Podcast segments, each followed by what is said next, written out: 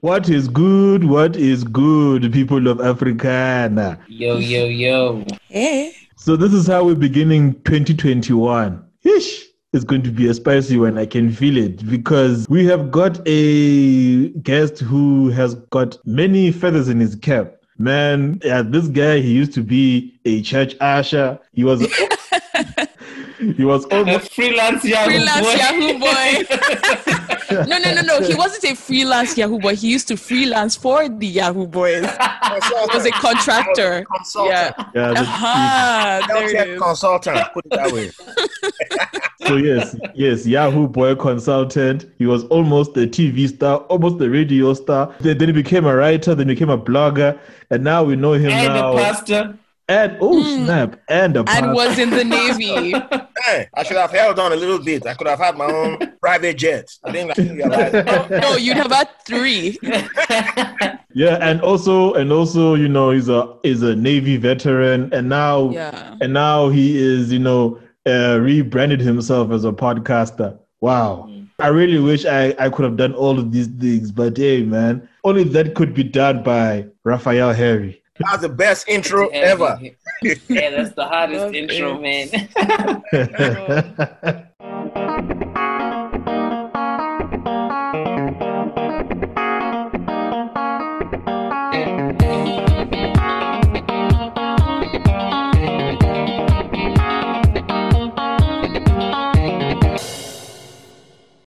All right. Ah, but you know, I, I think sometimes, like when you don't notice that little red button on top, you know, suddenly the conversation just flows more and more. As soon as you say record, now suddenly people want to freeze up or they want to, you know, feel like they're saying quote unquote right things. to Things. say. Yeah, exactly. Yeah.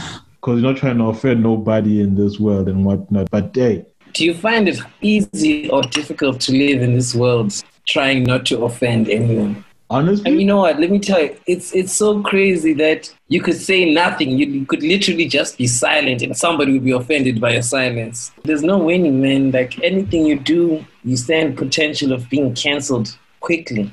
Uh, no, that, that's. Uh, I, I think people invest time in, in the wrong place.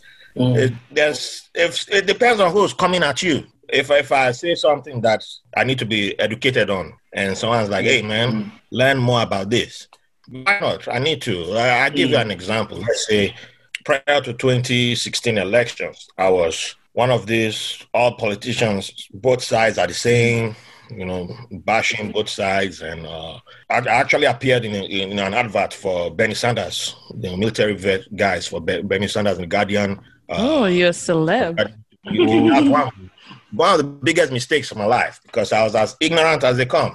Because I was like, Mm. oh, I hate, uh, I was anti Hillary, blah, blah, blah. And then Bernie lost. But I was no way I was going to support Trump because if you you live in the New York area, you know you know Trump is not just a racist, but he's a crook.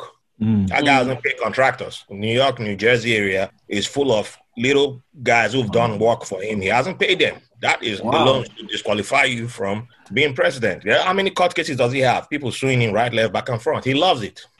You look at that and you look at Hillary and they say they are the same. They're not the same. They've never been the same. Clinton Foundation, people were bashing it. And I'm like, wait, why are they bashing it? What do I even know about this? And I'm calling both of them the same. I start looking at that language and someone challenges me on the language. I don't have anything to back it up. Mm. So I'm with a bunch of I call them woke people because now I can't use the word Black- woke. No longer woke because I had to disqualify myself from being woke. And the, the uh, uh, one of the guys says it's better for Trump to win because we'll be able to protest. We'll be able to go out there and protest. I said, why, why should I be the goal? Why should I be thinking about this racist winning when I know he's going to do plenty of bad, major bad, and I'm black? He's going to come for me. I don't know in what way, shape, or form, but um, in the demographic that is going to be damaged uh, is is Mm. mostly threatened by this guy. Yeah. You are white. You are saying, "Oh, if he wins, we're going to be out there protesting. Don't worry." And then you I see, said, the- "No, no, no, no." look here. So I start looking into I start looking into Hillary's background, and I look I noticed that Hillary today we love uh, Alexandria Ocasio. Ocasio is Hillary Clinton of the past. Ocasio is Nancy Pelosi of the past, but we don't Mm. bother to look back. All we do is because of misogyny, we're like, oh, we hate these people. They've been around. We don't look at it. Even Biden, when Biden was fighting against apartheid in South Africa in the 80s, who, who, who looked up to? Oh, that was only Benny. Ben, what was Benny doing then? We don't talk about that shit. We don't hold Mm. those people accountable. We only do the flavor of the day. Benny wanted to Mm. run against Obama for second term. You don't do that in the ruling party. Mm. If that's how he holds himself so high that he's like, Mm. I'm, I'm, I'm gonna take you out. They had to beg him to sit down. Mm. But you know, when I look, started look at all this, and I said, no, it don't make sense. So I'm jumping, I'm backing Hillary all the way, and a lot of woke people got mad with me and stopped Mm. being my friends. They were like, oh man, Mm. you a sellout. Yeah. Mm. And I said, if that's canceling, then let it be canceling. But Mm. there's no way I will support a racist. And one of them, Mm. for this second election, this dude be coming on Facebook all the time. I smoke weed. I got a great job. I can smoke my weed. I ain't gonna vote. I said, well, you obviously you're not threatened by deportation. Mm. It shows that you're a very white person. For you to be Yeah. able to post on Facebook all the time that you have a, a job that works with the government, federal Mm. government for that matter. But every Mm. time with weed, but if a black person does the same thing, what happens to them? They lose their job because weed, Mm. despite being legal in a couple of states, it's not legal at federal level. So Mm. under Trump, they would have lost their jobs. Mm. But you still Mm. say don't vote because you don't like Biden. He know my Mm. man. Crazy. I want them Mm. young. Then they start It's- bringing it's- one issue votes. And I say, man, fuck you. You're a racist, man. I don't care. You're a woke Mm. racist. How do you like that? Mm. You're a woke racist. Mm. He said, oh, man, why you gonna make that up? I said, well, well, uh, you needed something, you needed something Is cool. that wait, wait? Is that How- even like? Is that even ideologically possible possible to, To be a a racist. Yeah. racist. Very, uh, very much Uh, so. Very much so. yeah, lem- I give No, um, okay, look, Martin look, Luther King Yeah, Jr. Martin Luther King Jr. Mm. pointed out that his letter to uh, uh, um letter was it letter to Selma or letter in Sel- letter he wrote in Alabama to the um, white progressives or the white allies. Mm. Those were the white wokes he was addressing. The people who were like, Mm. oh, you're protesting. How about you find a different way of protest? This is a little bit too radical. This is a little Mm. bit too much. And when you start looking back in places like Nigeria, you see that language had been there for a long time. You know, Mm. when I was in Benin City secondary school, we did Martin Luther King Day. Martin Luther King Day was Really? oh, that was big for us. If you could quote the I have a dream speech from beginning to the end without one error. But it was who could say it with an American accent. You got a scholarship. Are you serious? at um, Benson. I, I attended Word of Faith College, which was owned, which is owned by um, Idahosa, Benson Idahosa, big evangelical. The guy who started, pastor, eh? Yeah. um, made it big for evangelicals in Nigeria. And Igbinedion School started later on, and Igbinedion School was like our rival. And one of the guys on my podcast, we actually discovered that we were hating on each other back in the days. but it, it's the language was there about political correctness. You know, you say yes, racism is bad, but you don't hold the white people to accountable. You know, because Mm. they, they love Jesus too. They're Christians. They're more Christians. So all those Yeah. things, you see how it's everywhere, and people shouldn't talk about it. So we, we have to. Uh, I think Coca Cola had a, a semi scandal where they try to bring someone who talks about people should stop acting white and white ideas on their colleagues at work. And then, of course, some white person went and leaked it to Fox News people, and oh, we, we should um, boycott Coke. And that started, and Coke panicked and took the training away. Mm. That is not cancel culture. Gina Car- Carano supporting Nazis and all that, claiming like, oh, this is oppression. White people don't know oppression. They haven't seen Mm. oppression. If you have seen oppression, you're misbehaving like you're misbehaving today. A Karen goes to a store and is like, get me the manager. How dare you? How dare you not allow me come in here without my mask? You- You're pressing me. You're pressing my rights. What the hell are you talking about? You did that Karen impersonation very well, I have to say. Well, I, I've been around a bunch of Karens, and uh, I, I'm on good behavior when I'm around them. I, I've, I've, I've calmed down a little bit. Yeah, like I've got a good example of what you're saying as well, right? Because when you're talking about like eh, what do white people, you know, deem as oppression, there's a similar situation here in South Africa where because we are trying to claim back our cultural identity and stuff, you know, we have renamed, you know, certain towns and airports and other national key points and landmarks. So one of the the biggest changes was you know it's a coastal town in the eastern cape it used to be called port elizabeth so what happened is now it's got a new name it's called Gqeberha. Mhm. Oh, uh, yeah. I- I What does that mean? that. It, it means white people will never be able to say this. That means I'm white right now. That's, uh, I'm, I'm only like 20 practices. I guess they mean white people in South Africa can't say Yeah. that. yeah. So so now so now the chat is that you know this one particular Caucasian, you know, was. com- Wow. no, I'll, I'll say it like that. How? So this one particular Caucasian was complaining like, how are we supposed to pronounce Gqeberha? And Aww. And now there was a big, you know, backlash. Be like, first of all, if you know how to say Labasgachdi and all these French and you know Dutch, you know, inspired words, They're Czechoslovakia You or see? whatever I call that place. you see, We learned how to, pro- we, they, they tested us in school, primary Exact- school. Mm, exactly. So now you can use all those names. Now a young click of the tongue. Now suddenly, does it make your tongue self-destruct? What? What is it? So okay, like you want to actually hear how to say it. So it's no longer Port Elizabeth. It's now Gqeberha. Kabeha. That was easy. Yeah. Kabeha. Ah, Do you know the truth? They can pronounce it, they just don't want to. They don't want to. They're not like, oh, Port, Kabeha. Port Elizabeth, Mm. touch my soul. They said, Yeah. touch my soul. You know, PE, And you PE. so now it's now it's going to be called GQ for short. Hey, GQ. There you go. I s- They know how I to truncate things though, because like you tell them your like traditional name, like here anyways. They're like, um, can I call you GQ? Um, no, that's not my name. Now, now, why would you want to do that if I told you that this is my name? yeah. Mm. There's something that I saw also on that. It's like before it was called PE, it was called Delgoa Bay, right? The name changed on the 6th of June, 1820. So the, the, the guy who made the, the post was like, 6 June, Delgoa Bay, everything's fine. 7 June, Port Elizabeth, everything is still fine. You know, so it's gonna be fine. I don't know why people are tripping about this shit, man. It's gonna be fine. What the fuck? right. Yeah. I mean, it's, it's, it's like when, um, when Obama changed, not even changed, because that used to be the, the former name. Oh, dang, I've forgotten what the name. He reverted the name back to the tallest mountain in the United States, which is in Alaska. The indigenous people had a name, I think it was the Denali or some Denali or something close to that. And it was named after some white guy who had never even been there. Huh. Never, I don't even think he saw it. He saw that he, he just heard about it or something like that. And they named the mountain after him. And during Obama's time, he reverted the mountain's name back to the name the indigenous people had for it. And you know, Obama was like the first president to visit all the states in America. Really? Yeah. Wow.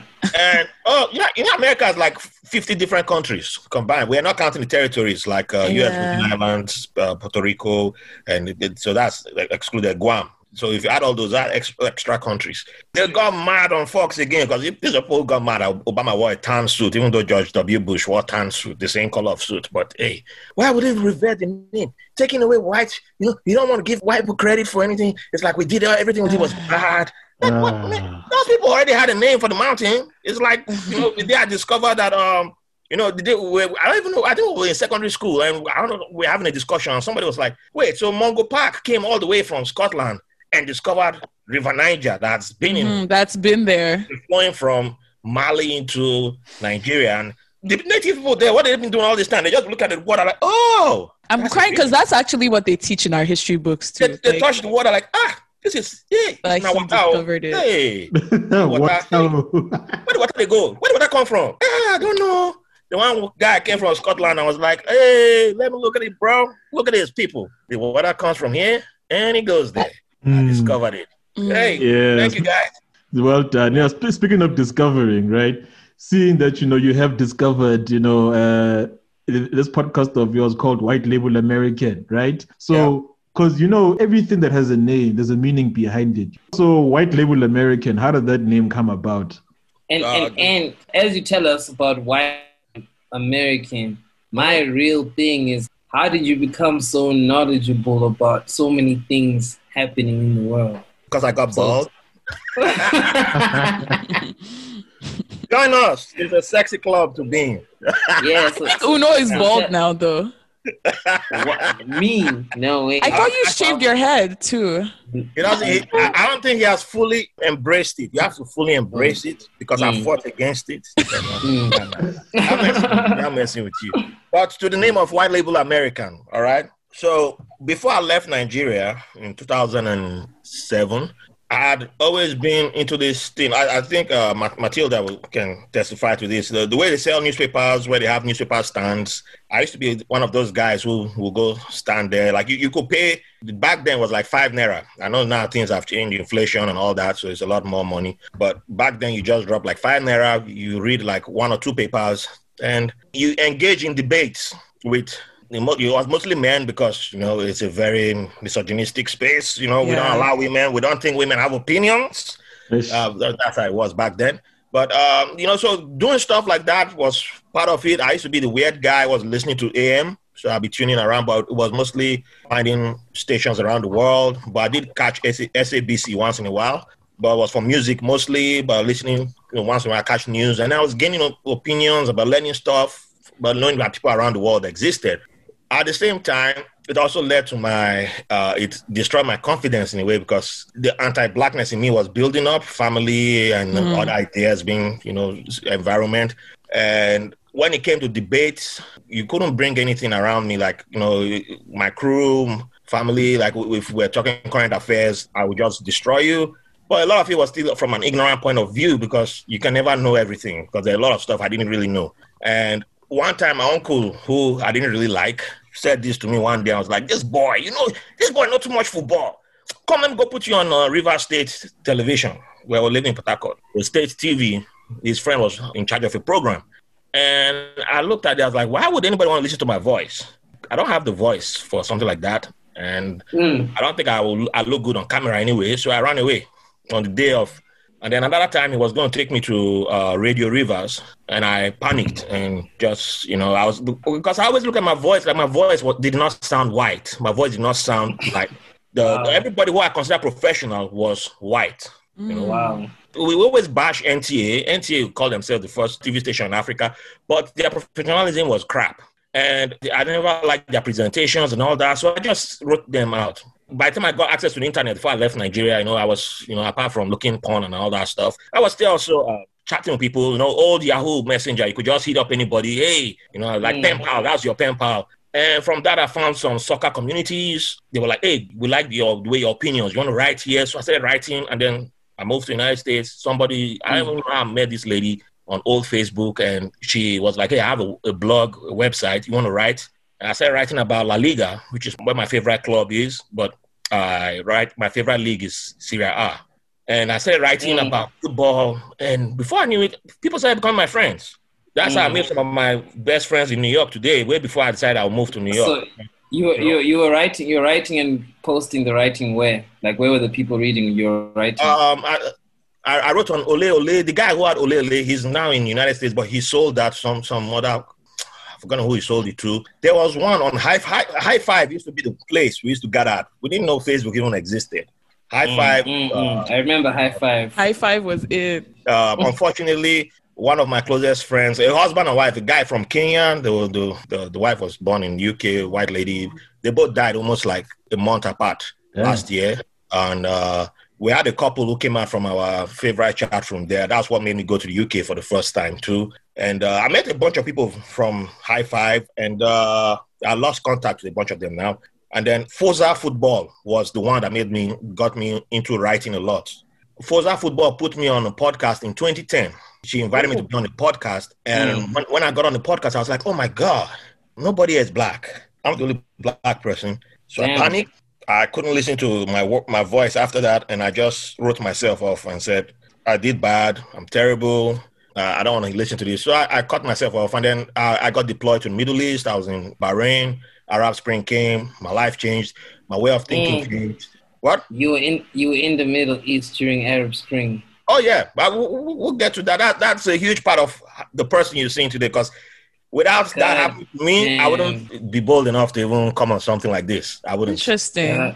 I, I, I didn't realize. I, I thought by growing up in Nigeria meant I don't have Islamophobia and all that. I did have. I had all that going to the Middle East. Yeah, without Arab Spring, certain questions I wouldn't have asked it of myself. And Mm, mm, being mm, in an mm. Arab country, seeing how you know, I saw a bunch of secrets that they had, and that's when I was like, "This religious people, this, this is bullshit.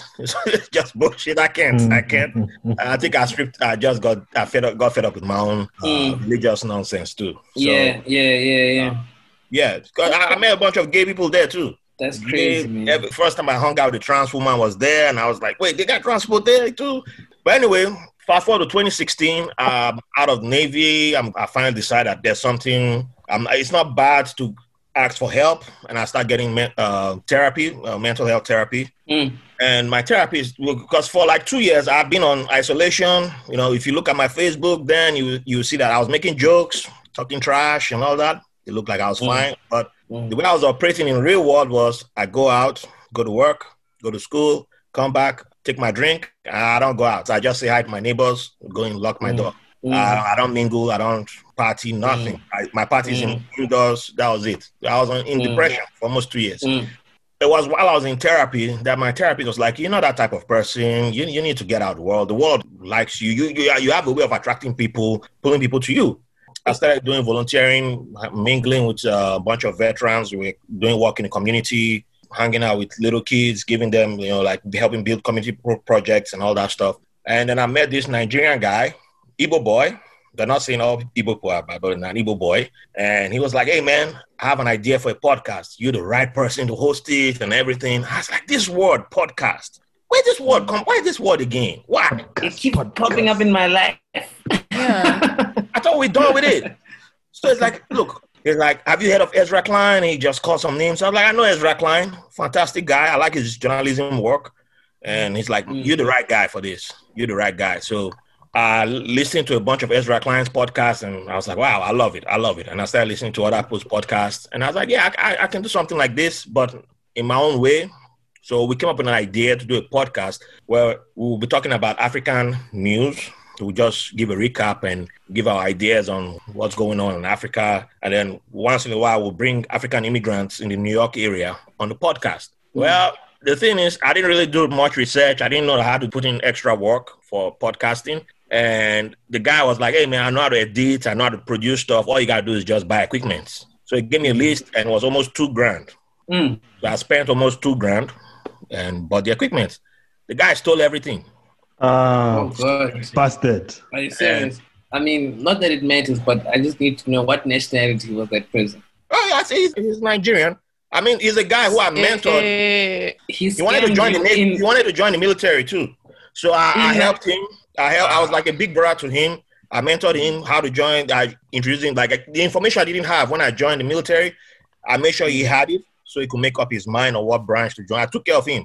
And Mm. when he uh, went for secret clearance hearing, I was one people who ref- who was his referral. So I got to sit Mm. down for an interview with an investigator for four hours. They drilled me for four hours. Just yeah, because for you to get secret clearance, you need somebody who's willing to do that for you. And I sat down there. They asked me questions because they're gonna be asking. Because for you to refer somebody for that, you're holding information for the government. Mm. So they're gonna that's you. So they're gonna be asking you questions like, "Is this person trustworthy?" and all that. I did that shit for this idiot. So my equipment. Mm, So mm, mm, mm, and before mm, that, we mm. had re- we, we did some test run of recordings, and this guy would switch everything. Like last second, he would switch everything we're supposed to talk about, and I was like, "What? was this? I don't, I don't understand. I don't Mm. understand." And this is not what I we had in mind. So Mm. I was losing interest in the podcasting already. But I just said, hey, give me, Mm. give me, give me everything I bought. That's all. I don't even Mm. want any financial reward. Just give me everything. He refused, so we had to go to court. Really? I- yeah, I won. I won in court. He tried to fight me outside. It's, he he actually spat on my wife in the courthouse. He spat on your wife. Yeah, my baby, my baby was like uh, barely four months old. But I was That's like, nah, if I lay hands on him, it's gonna be two black people fighting. You Mm. know, that's what the world will see. This podcast thing is, is deep with you, huh? It comes from way yeah, from I, I, far for, with you. for a second, I was like, I'm done again. I'm done. Mm. You know, I won the court ruled in my favor because all I asked for was just the amount of money that I spent. He still hasn't paid me to this day because he doesn't live in New York City. He lives outside New York City, so it's a different legal system. It's just hectic dealing with that. But while I was angry and frustrated, another friend came to me and said, "Hey, we listened to a few episodes you did with that guy. He didn't sound like you know he was interested. He, he but you were the person who were listening for. Are you gonna mm. do a podcast again? You you know you should do something." I said, "Hell no, I'm not doing that. I'm wasting my. I hate this podcast world. It's too dramatic." Mm. But people kept reaching out to me. I'm like, "Hey man, you gonna do something or not?" So I was like, Mm. okay, if I do something this time, I'm gonna make it, you know, my idea. And every time I go out, you know, if I take a taxi or if I go somewhere, if I meet an immigrant or someone from somewhere, we always connect on something. And they start sharing their stories with me, and I realized that hey, it doesn't matter if you're from Uzbekistan, if you were born in uh, Nassau, Malaysia. The threads that connect us are so many but it's just that artificial walls have been set up by colonialism, by religion, by so many other factors. We've made life so complicated that we now say, oh, I have to be with my clique. You- You're bad, you're this, you're that. But you've Mm. never really heard from people who grew up in another place. You don't even know what they like. You don't even know their culture. You don't even know who they are. Mm, We just mm, assume, we mm. judge, and then we judge some people based on their government. That's all we Mm. do. But you don't know the Mm. person there. So what if I start talking to people from each part of the world? You know, New York City is a huge market. It Mm, has people mm. everywhere. And that's where uh, my boss like, why don't you name it White Label American? I said, that, that name sounds racist. He's like, uh, it's, a, it's a business term. Businesses Mm. do white labeling all the time. They take something that exists and relabel it and they make Mm. it their own. And I said, that's Mm. true. That's perfect for America because America existed. And then some Mm. white guys showed up and said, this is how it's going to be. This was America. And everybody who moved to America, it was based on the white people's dream. That's what the Yeah. American dream is. If you ask all our parents, Yeah. if you ask all our Mm. uncles, aunts, when you say, What's the American dream? Who's the family that you saw that you said the American dream I'm chasing? It's not based on a black family, it's not based on a brown family, it's based on the white people, on the white family. The But European white family, yeah. America, I'm Mm. giving people the chance to retell their story. Mm. Yes, you talk about your failure, you talk about your success, and then the pandemic happened Mm. and I couldn't just from New York City alone. Some guys who were in California and other places said they want to come on podcast, and then I Mm. was like, wait, you know what? I'm in charge of this. I can change it. I can evolve, and I can allow people Mm, from mm, other countries mm. to tell their stories. So Mm. at the end of the day, it is about breaking down artificial walls. And Yeah. if we only keep allowing the same people tell the same stories, we are not going to move forward. You know, Now, the only people who I want to allow on the podcast are far right people to come here and say, oh, fuck them immigrants. You don't belong in America. Nah, I don't care about you. You already have your platform. Go. Mm, but- mm, I need people who understand, you know, I humanize people. You know, we, we have that, we have a discussion. It's fun, it's not too crazy. But, um, you know, I've had uh, my, my boy who came two weeks ago, he just moved to the United States March last year, to New York March last year. He had been here before, mm, but his official move to New York was March last year. Uh, his first wife died. She committed suicide. You don't get many people talking about something like that. But he had come, he, he was born and raised in Argentina, country that uh, during the, the military rule, many people were killed and his family had to hide, change their names. And when he talks about stuff like that, many people in Africa can associate with that. If you, Mm, you know, you that episode, you're like, mm, "Eh?" mm. but he talks about how Argentina moved forward from that. It is something that we need to do, but we don't talk about. We only talk about, oh yeah, we need new leader. What the new leader going to do? The new leader just jumps in. Well, we need to hear stories like this because you hear little things. That's how you bring an artificial wall, one story at a time. So Yeah. that's what I hope to yeah do. hey man i'm listening to to to what you're saying and your concept and you know it is a actually it's more than a more than i realized of a privilege to have you here with us you know like like what you're saying is something that you know it's part of our reason for even having this platform um AfriCanna Express you know we're not trying to talk to high profile people we want to talk to africans all over the world who are doing crazy shit. You know what I'm saying? Like just sharing their stories and like your story, man, your story actually when I listen to it now it's blowing my mind. And I'm actually really, really honestly, I'm really glad that we can even chat to you, man, because like and I'm also glad that, you know, things have uh have aligned themselves. You spend so much time running away from it and even being discouraged by circumstance. But here you are doing it still, and you're doing it your way. You know, you took charge of that. You know, and and it's encouraging, man. It's encouraging for real. Uh, thank real, you. man. Uh, the, the privilege is all mine. And shout out to Africa Podfest for bringing us together. Uh, without them, I wouldn't have known about you guys because you know when I started the podcast, my ignorance was also still high. That I was only focusing on people in the New York vicinity, Mm. the mostly American vicinity, and I, I didn't even realize that you know I needed to connect to people on the continent. And the more I started listening to people on the continent, I'm like, yeah, even when I have uh, something I disagree with you guys on, I'm still learning from you guys, and I'm Mm. like, yeah, you know, Mm, mm, there's a whole bunch of podcasters on the continent, and it's so beautiful because I see mistakes that I was making. I was like, when I was that age, or a few years back, look at, I wasn't even thinking this far. I wasn't even seeing the picture, and I'm like, this is so beautiful because we are taking ownership of Yeah. The platform. Our narratives. Yeah. yeah, of the narratives. Yeah. And when I look Mm. back to the, the years when I had the chance to be on radio and be on uh, TV, and I was so afraid, and I was like, if only I'd known that there was something like this that existed, you know, Mm. it would have been different. But at the same Mhm. time, I'm glad because the person who I was was a, a, a lot more far right, and people Mhm. people don't believe that, but yes, No, I completely believe it. Uh, well, yeah, you know, I know where I'm coming from. So, so uh, um, like you know, but but looking back, I can I can see little periods in my life where the cracks began. You know, where I was like, hey, you know, at one point in time, I believe in the war on drugs. I believed in it. Oh man. Wow. Everybody around me said, if you smoke weed, you're a bad person. Mm. That was just a message. It's bad people that smoke weed. You're criminals that Mm. smoke weed. Mm.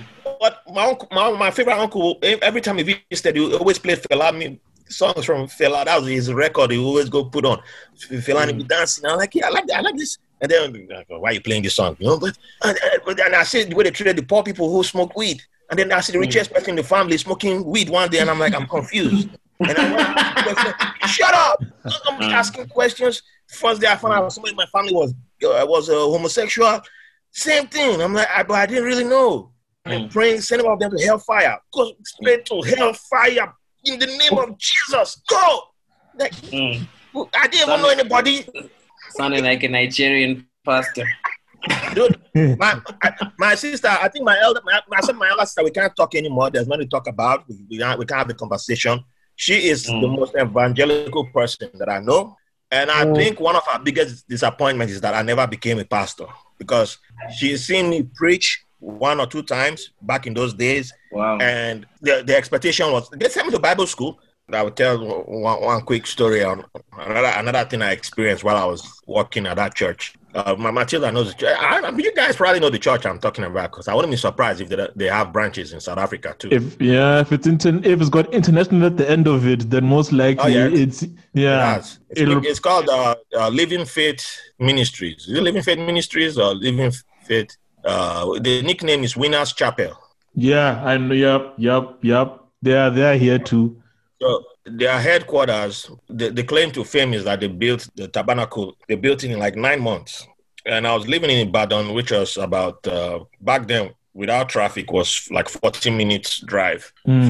to Canaan land, which, which is what it's called now. And we had to dedicate one day, like every month, we dedicate one day to go down there and work, like do full manual labor. Sweat, my back, man, god damn. When I think about it, I'm like, god damn, I did all that. But that's not even the worst thing that I experienced at that church because I know for a fact that a child died while I was on um, duty one day because the bishops and the pastors they don't attend service from the beginning. So they're coming. Uh, it's like the choir. When the choir is singing, that's when they leave the office. And uh, this was when they were building the Ibadan secular, a circle shape, the tabernacle for the Ibadan branch. So the the former uh, what I think is they now use that as a hall, multi-purpose hall or whatever they use it for now. I can't even recall. But they were building up the main tabernacle, and so that used to be close to where the church offices were.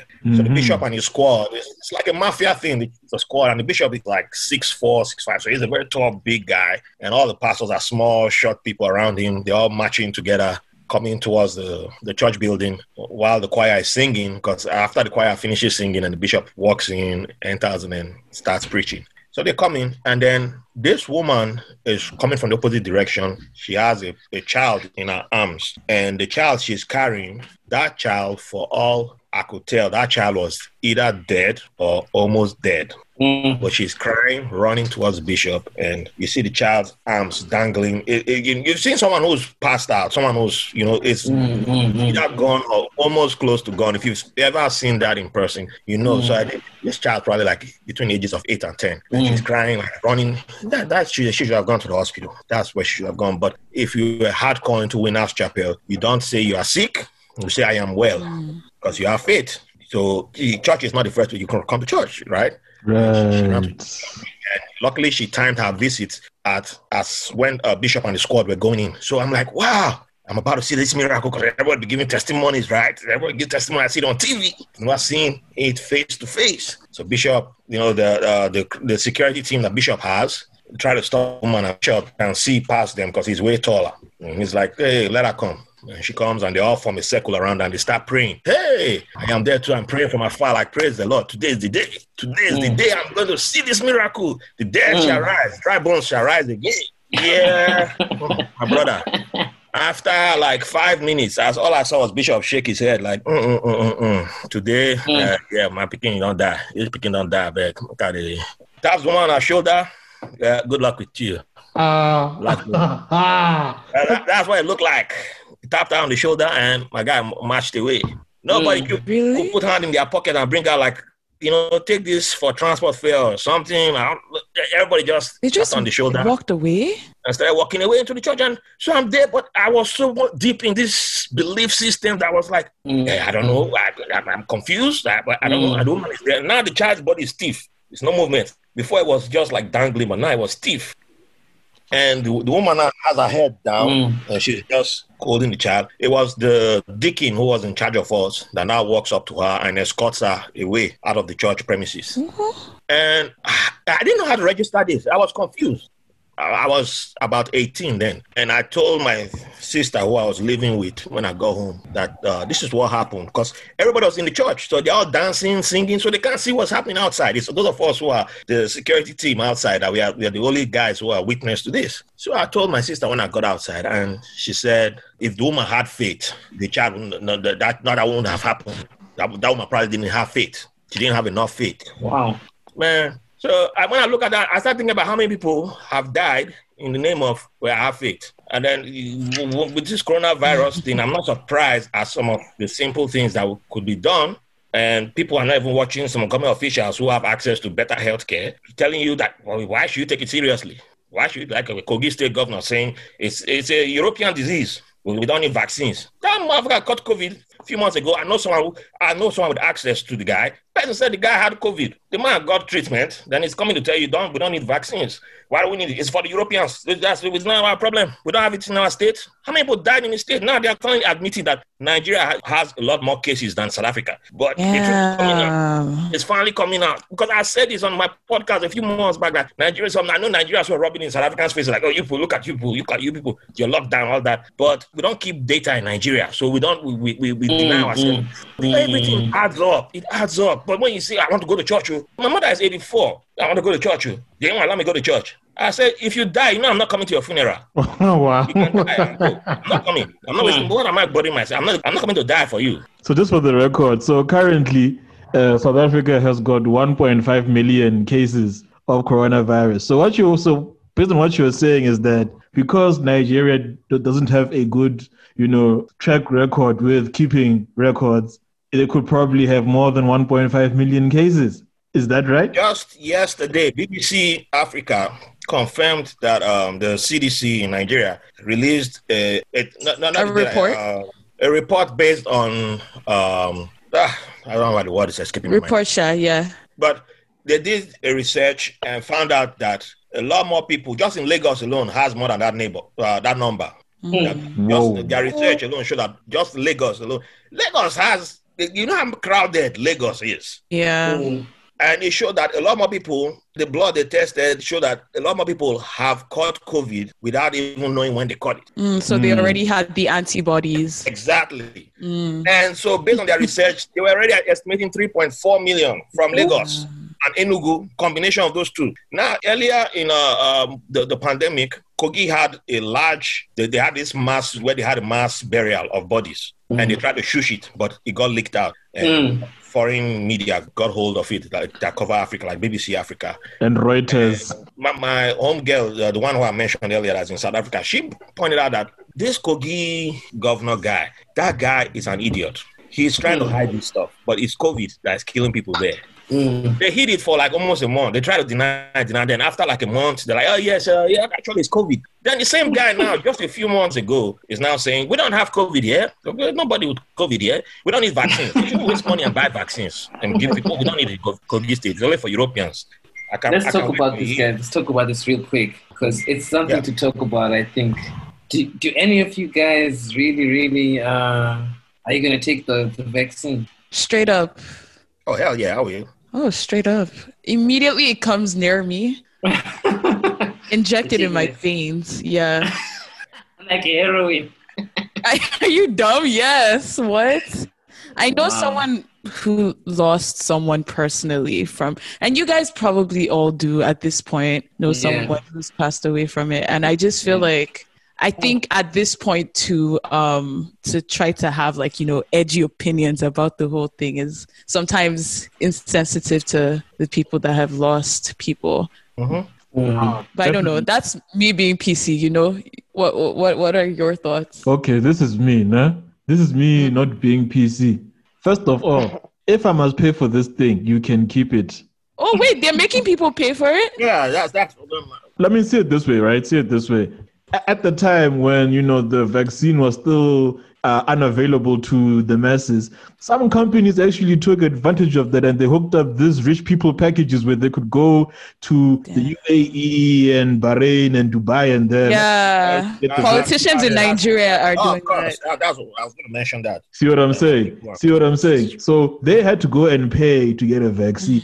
So I'm saying, how much are they paying? Because I really want to know for my Nigerian uh, people. Uh, Dubai, you know, Dubai makes money off those kind of stuff too. People don't. That's another part of the tourism that put on. Mm. I beg, is it affordable? Because I have people.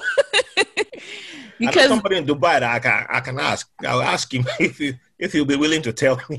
yeah, I'll reach out to you. Connect. All there right. we go. There we go. Yeah. So net, net networking. Networking. networking. the vaccine black market hey, this, this, this one is real money, unlike that. Uh, yeah. uh, was it Madagascar? And I was, I was like, uh, oh, the cure. My cousin tried to sell that in my, my home state in Yenagoa. I was like, I was like, bro, get out of here. What, what, you, what you selling? I have some roots. I said, but can get roots. What do you mean you have some roots from Madagascar? You know where Madagascar is on the map? ah, come on now. Let's let's let's not add on to that to that concept of, of wiping out Madagascar from the map. Because you know, people that get Africa tattoos always forget to put the little island Madagascar. no, it's not right, guys. It's not right. You must yeah. include it. Exactly, exactly. You know, all African countries and islands matter. matter. You know what I mean? Yeah. But back to my yeah, point. I agree. Yeah, but back to my point of, of the vaccine. Yeah, first of all, like I'm yeah, I'm not paying for it. Government must pay for it. Number one. I agree. Number two, this AstraZeneca or Pfizer vaccine where I must go take it two times. Fuck that. I don't want it. I want the Johnson I think and Johnson. Moderna, you have to take it twice as well. All, all of yeah. them you have to take except for yeah. Johnson. Exactly. The only one, yeah, the, the only vaccine. Said that's the one. the, the, only, the, only, the only vaccine that I will be willing to take is the one from Johnson and Johnson because it's one take. Yeah. But like, why? Yeah. Johnson and Johnson is known for being shit. Yeah, exactly. You see? You see?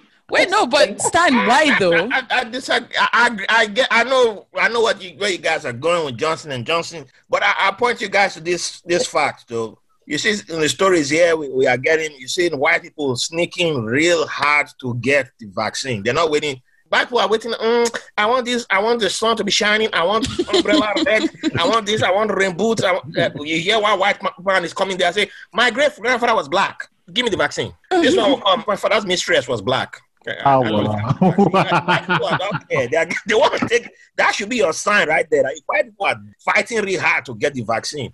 Uh, Mm. Yeah, just give me. My friends have taken. I know a bunch of my friends. who- But but it's the same white people who were queuing up for toilet paper when lockdown was starting. You get what I'm saying? Like, I mean, are you just gonna get it because you're following the crowd, or because No, me, I'm not gonna. You're gonna I'm get not- it because there's a pandemic. I'm That's not gonna it. lie to you. I'm not gonna lie to you guys. I'm hella paranoid. You get what I'm saying? Like, not just of COVID. I'm paranoid of HIV. I'm paranoid of all these illnesses. And and you know how I avoid I don't know how to avoid COVID, right? But things like mm. HIV, if they if they say it's transmitted sexually, you know, just be safe. Or or don't even Yeah, wear a engage too much in that shit. You get what I'm saying? Like Mm. like there, there are disciplinary measures that you can apply. Right now, what I'm trying to do is make sure that I never have to leave my house to make money. Because because because maybe my chances of catching COVID increase when I have to go outside and interact with others. Might I, I, I, I'm just paranoid, man. I watched. Bringing Wait, where is America at right now on the on the vaccines? Like, who are they vaccinating now? Uh, well, you know, now we have a, we have a government. Finally, we have a government. Finally, Thank God. just barely. He officially took office January twentieth, so it's just barely a month he's been there. So the official plan is to start with the older people, people in emergency, essential workers, but like healthcare. For me personally, I would have had teachers. Teachers should have been in there because these Republican states, they never close down. Republican states, that's another problem. They're, they've all been like, we mm-hmm. want the economy to be up. We are fighting saving it. You can't save the economy if people are sick. I don't understand what kind of business logic is that. People are Yeah. sick, what kind of economy do you have? But teachers should have been in there. So it's like back and forth in some places. But if you have places that are more Democrats, they target communities that are most vulnerable. So like black, Hispanic communities. But the elderly are at the forefront right now of receiving it. So my friends who work in healthcare, they've all received it. People work for the state in like um, transportation. So like, unfortunately, my friend died. He was one of the first people that died. Oh, He worked in, the in the railway system with trains, so he was a train conductor, and he was also an immigrant too. So a lot of immigrants died too in New York City. In, in New York City is crowded, and we, we had a 24 hour train service. train system. Yeah, Yeah. the train system. So I, I think most of their staff are, are people in those kind of jobs are being targeted. We, we ran out of vaccines um, not long ago, but now they said uh, they've bought enough that should. They, they claim to have gotten over 100 million or something. So I'm, I'm just being like, I'm a person with disabilities. I don't, I come don't United? just like an old grandpa and say, hey, I'm old. two girls did that yes, yesterday. oh, I heard. I heard. Um, but they already got the first shot. I'm like, why did you not catch them? What kind of carrying move is that? I mean, I, I admire them for that. I, I mean, if I if it was the John, if they had known it was, they should have gone for the Johnson shot. Just go to where the Johnson shot is. It's true. They'd have been good. It would have been good, but they, they went for Moderna or AstraZeneca. Like, you look at you. you Like, look at you, because because now you must now you must wait six weeks and then remember that. Oh, by the way, I went there as an old person. I must get my wig. you have to get the must game back on. Nah, Maybe you were down and you say your favorite. Oh, that's a great show. Wait, what happened to your voice? Huh? now things are awkward. Now things are awkward, and you only got half the treatment, so you might mess around and get half half of COVID. You get cough. hey. Yeah, no, this is this this this is this is how the X Men were created. I'm Nah, telling you. hell no, man. X Men was supposed to be December 21st. I was waiting my superpowers. It could have just been. want my superpowers so I can be the dictator I wanted to always be when I was a Mm. child. You Wanted the to be a dicta- dictator. I thought I thought I misheard. It's one of the African dreams. Please tell us more. Hi, Nobody hi. told that, they- nobody told that they were dictators. They just said, you know, you can be, be in the army and become a general. I said, oh, okay. We didn't tell you that you were, that means dictators. Yeah, and personally, I, I don't think it, well, maybe people can actually go for the superpower of being super fast, but I'm just saying when you have this skin tone over here and you want to wish to be super fast, does that not low key seem racism? Because we're already fast without superpowers, so now when I add more, you'll be like, I knew he would choose to be super fast. Why would you run in the Olympics? That's that's whack. That's lame. If you're mm. super fast, then you you know you can just phew, phew, you know run into Elon Musk house. Okay, you don't want to be African. Take all the Tesla ideas out of his house. Go give it to somebody who wants to. Put yourself on. Give them to Dangote. But they're like, what is this? It's not cement. I want to I cannot own monopoly with this. That that guy, that guy, so he, he doesn't he shouldn't exist with him. He, he's like a, um, a Highlander. That's Dangote. So are you, are, you, are you opposed to him and his rise to to riches? You know, he's the richest. You know, let me give a different perspective on who that guy is and why I admire him. He's Mhm. the richest black person alive. Yeah, well, that's good for him. that's all I can say. I mean, isn't that a title? Um, in the nineties, there was uh, early mid nineties. I was reading a magazine, and they were talking about one of Dangote's rivals, and it was uh, the Cadbury. He owned the Cadbury, what was like the Cadbury version in Nigeria, and they were competing on sugar. That company is dead now. There were a bunch of cement companies in Nigeria, apart from Dangote back then. The biggest football club at one time was Benue Company Cement, which had the youngest coach who at one point in time I wanted to be, he was like my role model because he was mm. at age 22 and he was coaching professional league in Nigeria. Wow, that's that's crazy. Mm. And Eagle Cement was in Port Harcourt. One of my aunts worked for Eagle Cement, and I remember how Eagle Cement staff, because they, they were unionized, the, the way their staff were taken care of was like if you got to that mid manager level, you got accommodation, you got you, you were well taken care of. It wasn't like okay, this was life was bad. It was like you know, and then things went to shit. I don't know what happened. The whole management sideways, but it was a thing of pride if you if you worked there. You know, if you were an employee there. Mm. Then slowly but steady, you know, it's like the company is not doing well. We need Dangote to come save this company. Okay, Dangote comes in, Dangote comes in, Dangote comes. All these companies start disappearing. Their football clubs disappear too. Every other thing disappears, and then you go talk to the people who work there. Uh, does it have that same feel as the people who were working there in the 90s, in the early 2000s? You don't have that same feel. It's different now. I mean, only one person owns everything. There's no competition. It's just by well, we got one the richest man now, right? People don't understand that back then you saw the difference. If you hadn't, if you never saw it with your own eyes, you won't understand the difference. Now look at the refinery Dangote is building in Lagos. Mhm. You're building a refinery there. You have Apapa as an example of an area that, that they made industrial. Apapa used to be residential, and then they, they set up the port, and then it started changing over the years, and then now it's like trash. It's literally like trash because of tankers and all this stuff there. But it didn't happen in one day. Same thing with the refinery, where they put the refinery at. There's only one road to get in there now. And Nigerians love road. You can't develop with only roads. A railway should have been set up. They should have put a railway there. But I still remember Dangote's uh, his vice president or executive manager, whatever that guy is, one of his senior executives, saying we don't need a railway. We have tankers. We're going to use tankers to be transporting crude oil from uh, the refinery into Nigeria. How many people have, how many people die every year Mm, from tanker accidents in Nigeria? mm, But the richest mm. man in Africa, why are you asking questions? Why are you going to bring us against him? He's the richest black man. Just because he's the richest, should the system remain the same? You can't ask the man, you can't hold him accountable. But guess who we're going to hold accountable? Every other person. No, there's no Yeah. government in Nigeria that's going to dare No. ask questions of Dangote. You're dead. You're gone. Mm, mm. It's over. Really? So the homie, the homie is on some mafia level. Ah, he's God. Mm. Nigerians act religious and all that. Like, yeah, go, go, go, bring one pastor that's going to say, let me go. I'm going to challenge Dangote. Your church will close down. Let me show me the pastor who, who has that He's- power. Go and he's challenge. Him. That's the real God there. His Mm. family is the God. You can't. Mm, I mm. mean, like you know, so you, you see all that. So, and- so he, he doesn't have a riches rags to riches story. It's rich to riches. Yeah, exactly. That's why Rich to said, richer. If they're going to tell the story, tell the story right. Don't be advertising the story like "Hey, it was some guy who was taking care of cows, and then one day he's figured, okay, if I sell ten of my cows, then I'm going to invest here. And man, bro, He's- get out of here with that bullshit.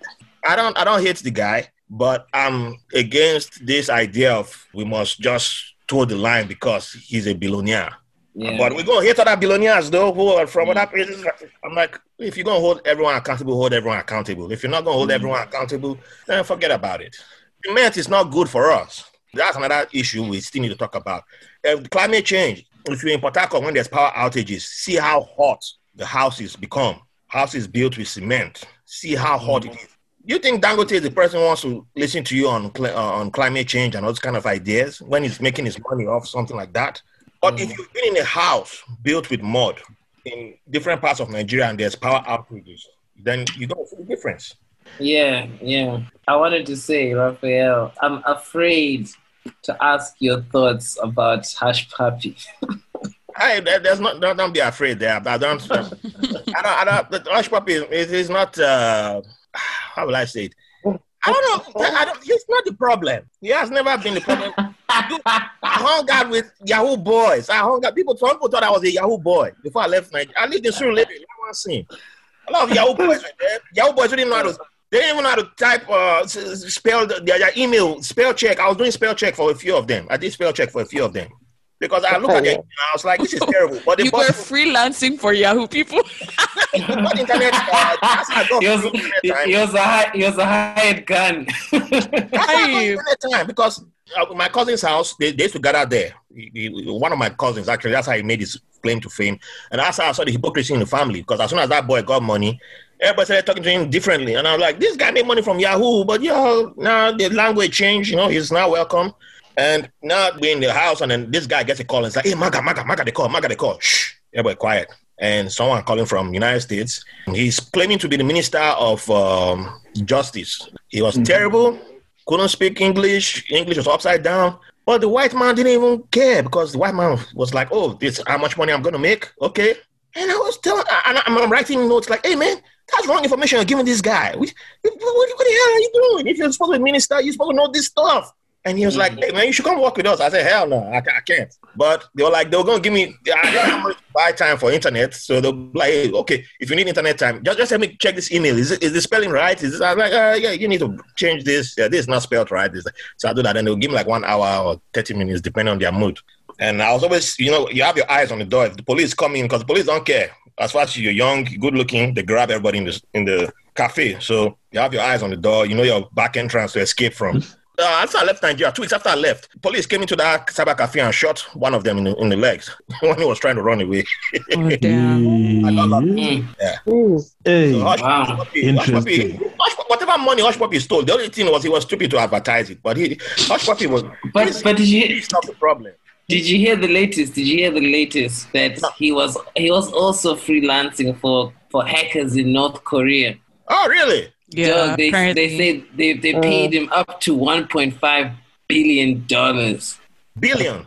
Billion. Dog. The guy was staying. He was renting a Versace apartment. Wow. Renting. If, if that amount of money is real, that's why I, I that's why I couldn't do that lifestyle, man. I couldn't do that job because if I was in that job, you, my, I'll be like my cousin. 'Cause my cousin, I've never seen him on social media. He owns a contracting business in Nigeria now. He he gone legit from that, but I still believe he does it on the side. So that, that would have. Like I grew up, I went to school in Benin City. You know how many boys from Benin City went into that lifestyle? A lot of them. yeah. So it was uh, like you know how it is in the states where they say you've got three options. It's either you play basketball or football, you rap, or you selling drugs. But the same situation then Benin City. You must go to school, you go you go hustle, or you're going to be a Yahoo boy. Is that what it was? I, I probably in a different way because we didn't even know Yahoo existed. But Benin, the difference that Benin, you expected to graduate high school by age of 16. 16, like if you got if you're older than 16 and you haven't graduated high school, you're considered a dummy. So I left high school, I left Benin City for a Ibadan, and I graduated high school at the age of 16 because I repeated class once. So I was considered a dummy already. Mhm. But many of the boys, so the intelligent boys came out from there, and those guys just, I don't know how, how when it broke out there, but Benin boys are the ones who started traveling by road into Europe through the Sahara Desert. They figured it out, and it became an industry. So I guess Yahoo just branched out from there and like, hey, instead of doing this, you can do this one too. And hey, man, that, that just, I don't know, just happened. Interesting. And so other people try to compete with them, but the other ones were the guys who couldn't really spell or couldn't do and so you could see the difference. So it's like, okay, you want to compete with us? We- We're, we're the smarter ones. So, yeah. I, when, as soon as I got to America, the, guy who even tried, who I said should have been deported, he's a Benin boy in Brooklyn here, but he tried to he tried to even swindle me. I called him. I was like, dude, you know, we both grew up in Benin. I know you, so I know your trick. And I'm, I was in the Navy.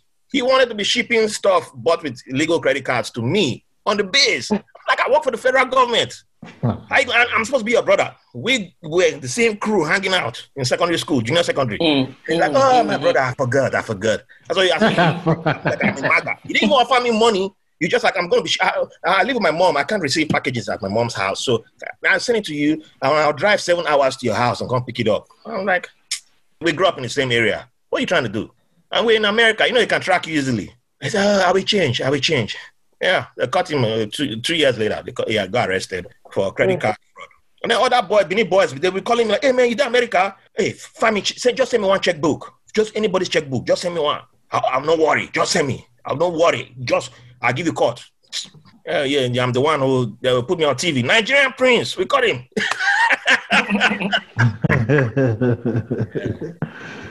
Interesting. So Uno said he had a, show, a story to share with us. I already told uh, Yes. Shiro, Oh. Shiro and Matilda this story, but like you know, it's just I'm listening to Raphael speak, and you know, like for me, man, I've never been to Nigeria, and I can't imagine living in a country that has 246 million people, a population that big. You know, when you guys are talking about everybody knows Lagos is crowded. You know, I'm like, man, like you, you just, it, it's such a crazy thing to imagine that, like, there's so many people in one country. Because on this side, you know, we've got like a fraction of that, 50 million, and it's like a lot still. 60, yeah, 50, 60, somewhere there, yeah. Yeah. And I'm like, damn, it's not that much of a wonder that, you know, if the, that population, that country has a population of 246 million, you, you, you probably, everybody knows somebody who knows somebody who's from Nigeria. You know what I'm saying? Like, I feel like the Nigerian experience is something that you get all over the world, you know? Like, um, I helped somebody do uh, phone, who had a phone booth. And I, I helped him run his business once or twice when I was in that area. And this the day will come, that's an old woman. My Pekin, I want, I want to call my Pekin. Where you want, where your Pekin day? He did this number. I look, ah, what number code is this? You look, bring out the diary and look it up. The person is in Serbia. Wow. Okay. Mm. How do you, how you get to Serbia? What are you doing in Serbia? This was like 2001. The, this one, will, I want to call my Pekin. Where your Pekin day? Armenia. What? When you meet some people like, I know one Nigerian in God knows the end of the world is a Benin person. Those are the guys who go, dis- they're, the, they're the astronauts that will go discover the place. and then call us like, hey, it's safe, come. Mm, mm, mm. You're Nigerian, but you know, Nigeria, we, we- a lot of people, the majority you meet outside Nigeria are Yoruba, Igbo. Those are the majority you meet in the Edo. And why is that? Why is that? Why is that? So the so the Hausa so the Hausa people they just like to stay inside Nigeria. What is it? Is it- That- that- outside, outside. I, I'm, I'm going to interview someone of Hausa, Hausa Fulani heritage.